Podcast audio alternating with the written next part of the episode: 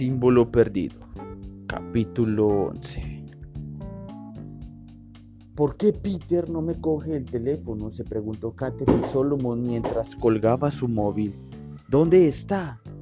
En estos últimos tres años, Peter Solomon siempre había sido el primero en llegar a la reunión semanal que celebraban todos los domingos a las 7 de la tarde. Era su ritual familiar privado, una forma de mantener el contacto antes del inicio de una nueva semana y de que Peter estuviera al corriente del trabajo que Catherine hacía en el laboratorio. Nunca llega tarde, pensó, y siempre contesta al teléfono. Para empeorar las cosas, Catherine todavía no estaba segura de que le diría cuando llegara. ¿Cómo puedo siquiera empezar a preguntarle sobre lo que he descubierto hoy? Sus pasos resonaron rítmicamente por el pasillo de cemento que recorría el MCC como una espina dorsal conocido como la calle. Ese pasillo conectaba los cinco gigantescos navíos de almacenaje a 12 metros de altura, un sistema circulatorio de conductos de color naranja latía con la sangre del edificio. Era la pulsación de los miles de metros cúbicos de aire filtrado que lo recorrían.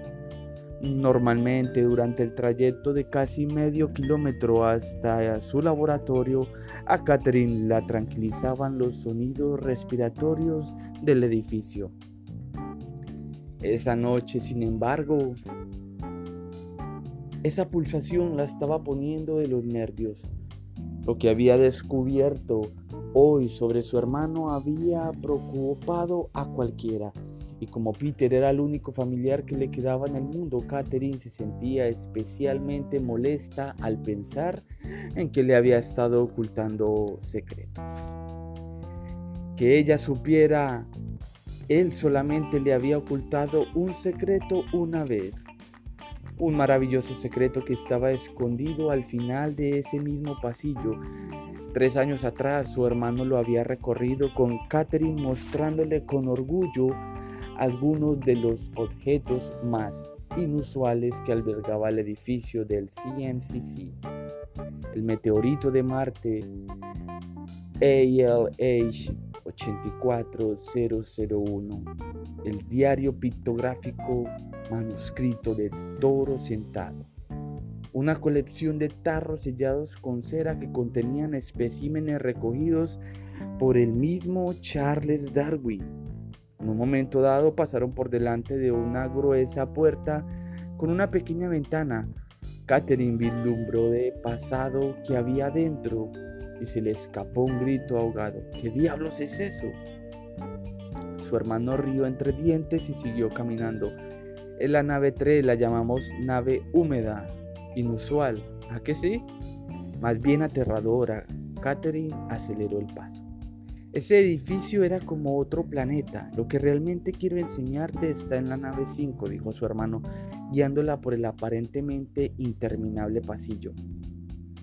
Es nuestra nueva adición. Fue construida para albergar objetos del sótano del Museo Nacional de Historia Natural. Está programado que esa colección se traslade aquí dentro de unos 5 años, lo que significa que actualmente la nave 5 permanece vacía. Catherine le echó un vistazo. ¿Vacía? Entonces, ¿qué estamos mirando? Los grises ojos de su hermano emitieron un familiar brillo travieso. Se me ha ocurrido, como nadie está utilizando el espacio, quizá tú podías hacerlo. ¿Yo? Claro que sí. Había pensado que quizá te iría bien contar con un laboratorio especializado, unas instalaciones en las que pudiera realizar algunos de los experimentos teóricos que has estado desarrollando todos estos años.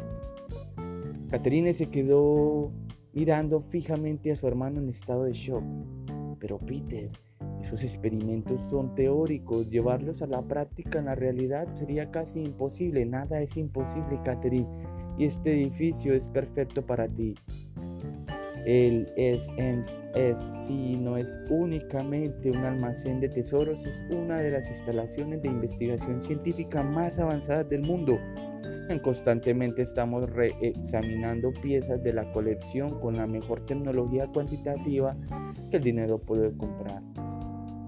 Todo el equipo que necesitarías estaría a tu disposición. Peter, la tecnología necesaria para realizar esos experimentos está ya en su sitio, dijo él con una sonrisa de oreja a oreja. El laboratorio está construido. Catherine se quedó estupefacta. Su hermano le señaló el final del largo pasillo. Ahora vamos a verlo. Catherine apenas podía pronunciar la palabra. Tú, tú me estás construyendo un laboratorio. Es mi trabajo. La Smithsonian se fundó para promover los conocimientos científicos. Como secretario debo tomarme esa responsabilidad muy seriamente. Creo que los experimentos que has propuesto tienen el potencial de ampliar los límites de la ciencia hacia los territorios desconocidos. Peter se detuvo y la miró directamente a los ojos. Aunque no fueras mi hermana, me sentiría obligado a apoyar tu investigación. Tus ideas son brillantes. El mundo merece ver a dónde conduce. Peter, no sé cómo, no pasa nada. Relájate. He utilizado mi propio dinero y ahora mismo nadie está usando la nave 5. Cuando termines con tus experimentos la dejarás. Además, la nave 5 tiene unas propiedades únicas que te resultarán perfectas para el cumplimiento de tu trabajo. Catherine era incapaz de imaginar de qué le serviría a su investigación una nave enorme y vacía, pero intuyó que estaba a punto de descubrirlo Acababan de llegar a una puerta de acero en la que habían impreso unas letras con una plantilla. Su hermano insertó la tarjeta de acceso en una ranura y un teclado electrónico se encendió. Nave 5. Entonces levantó el dedo para teclear su código, pero antes de hacerlo se detuvo y enarcó traviesamente las cejas, tal y como solía hacer cuando era niño. ¿Estás segura de que estás preparada? Ella sintió, mi hermano nunca dejará de ser un showman. Échate hacia atrás. Peter pulsó las teclas. La puerta de acero se abrió con un ruidoso silbido. Al otro lado del umbral no se veía más que un, tono oscuro. Un enorme vacío, un apagado gemido pareció resonar en sus profundidades. Caterine sintió una fría ráfaga de aire proveniente de su interior. Era como observar el gran cañón de noche. Imagínate un hangar vacío a la espera de una flota de airbuses, dijo su hermano. Y te podrás hacer una idea, Catherine, dio un paso atrás. La nave es demasiado grande para ser caldeada, pero tu laboratorio es una sala hecha de bloques de hormigón y termalmente aislada más o menos con forma de cubo y situada en el rincón más lejano de la nave para que esté lo más separado posible. Caterine intentó imaginárselo, una caja dentro de otra caja. Se esforzó por ver algo en la oscuridad, pero esta era absoluta. Como de lejos, bastante. Aquí dentro cabría fácilmente un campo de fútbol Debo advertirte, eso sí, de que el trayecto resulta algo enervante. Es excepcionalmente oscuro. Catherine echó un vistazo a su alrededor. No hay ningún interruptor. En la nave 5 todavía no hay electricidad. Pero ¿cómo puede entonces funcionar un laboratorio? Peter le guiñó un ojo. Con una batería de hidrógeno. Catherine se quedó boquiabierta. Estás bromeando, ¿verdad? proporciona suficiente energía limpia como para todo un pueblo de pequeñas dimensiones. Tu laboratorio disfruta de una completa separación radioeléctrica del resto del edificio. Además, el exterior de todas las naves está sellado con una membrana fotorresistente para proteger los artefactos de la radiación solar. Esencialmente, pues esta nave es un entorno sellado y autosuficiente. Catherine estaba empezando a comprender el atractivo de la nave 5. Como la mayoría de su trabajo se centraba en cuantificar campos de energía hasta entonces desconocidos, sus experimentos debían realizarse en un lugar aislado de cualquier radiación externa o ruido blanco. Esto incluía interferencias tan sutiles como las radiaciones cerebrales o emisiones de pensamientos generadas por personas que estuvieran cerca. Por esta razón, un campus universitario o laboratorio del hospital no servía. Difícilmente podrían haber encontrado un lugar mejor, pues que una nave desierta del ENS, ENS, Mañana vamos a echarle un vistazo. Su hermano se internó en la oscuridad con una amplia sonrisa. Sígueme. Catherine se detuvo en el umbral. Más de 100 metros en total oscuridad Quiso sugerir el uso de linternas, pero su hermano ya había desaparecido en el abismo. Peter llamó. Haz un acto de fe, le respondió la voz ya lejana de Peter. Encontrarás el camino. Confía en mí. Está de broma, ¿verdad? El corazón de Catherine latía con fuerza al atravesar el umbral e intentar divisar algo en la oscuridad. No veo absolutamente nada.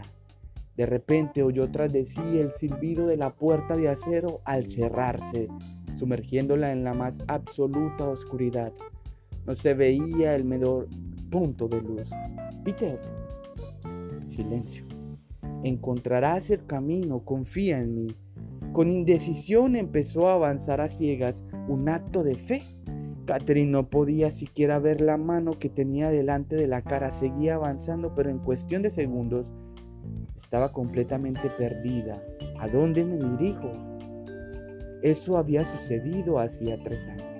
Ahora, al llegar a esa misma puerta de acero, Catherine se dio cuenta de lo lejos que había llegado aquella primera noche.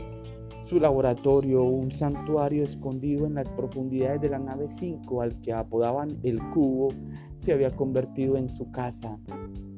Tal y como habían predicho su hermano, aquella noche Catherine encontró el camino en la oscuridad y desde entonces ya lo haría siempre. Gracias a un ingenioso sistema de guía tremendamente simple que su hermano dejó que ella descubriera por sí misma. Y lo que es más importante, la otra predicción que habían hecho. Peter también se había cumplido.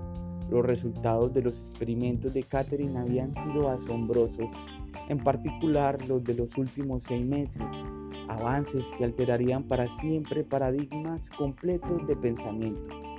Catherine y su hermano estuvieron de acuerdo en mantener sus resultados en absoluto secreto hasta comprender todas sus implicaciones. Catherine sabía, sin embargo, que dentro de muy poco publicaría algunas de las revelaciones científicas más transformativas de la historia de la humanidad. Un laboratorio secreto en un museo secreto, pensó ella mientras insertaba su tarjeta de acceso en la puerta de la nave 5. El teclado se iluminó y Catherine puso su número de identificación. La puerta de acero se abrió con un silbido.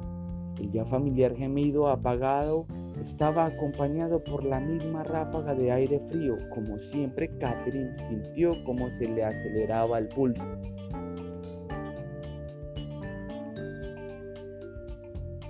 El trayecto al trabajo más extraño del mundo. Armándose de valor para iniciar la caminata, Catherine Solomon miró su reloj mientras se internaba en el vacío. Esa noche, sin embargo, un inquietante pensamiento la acompañaba. ¿Dónde está Peter?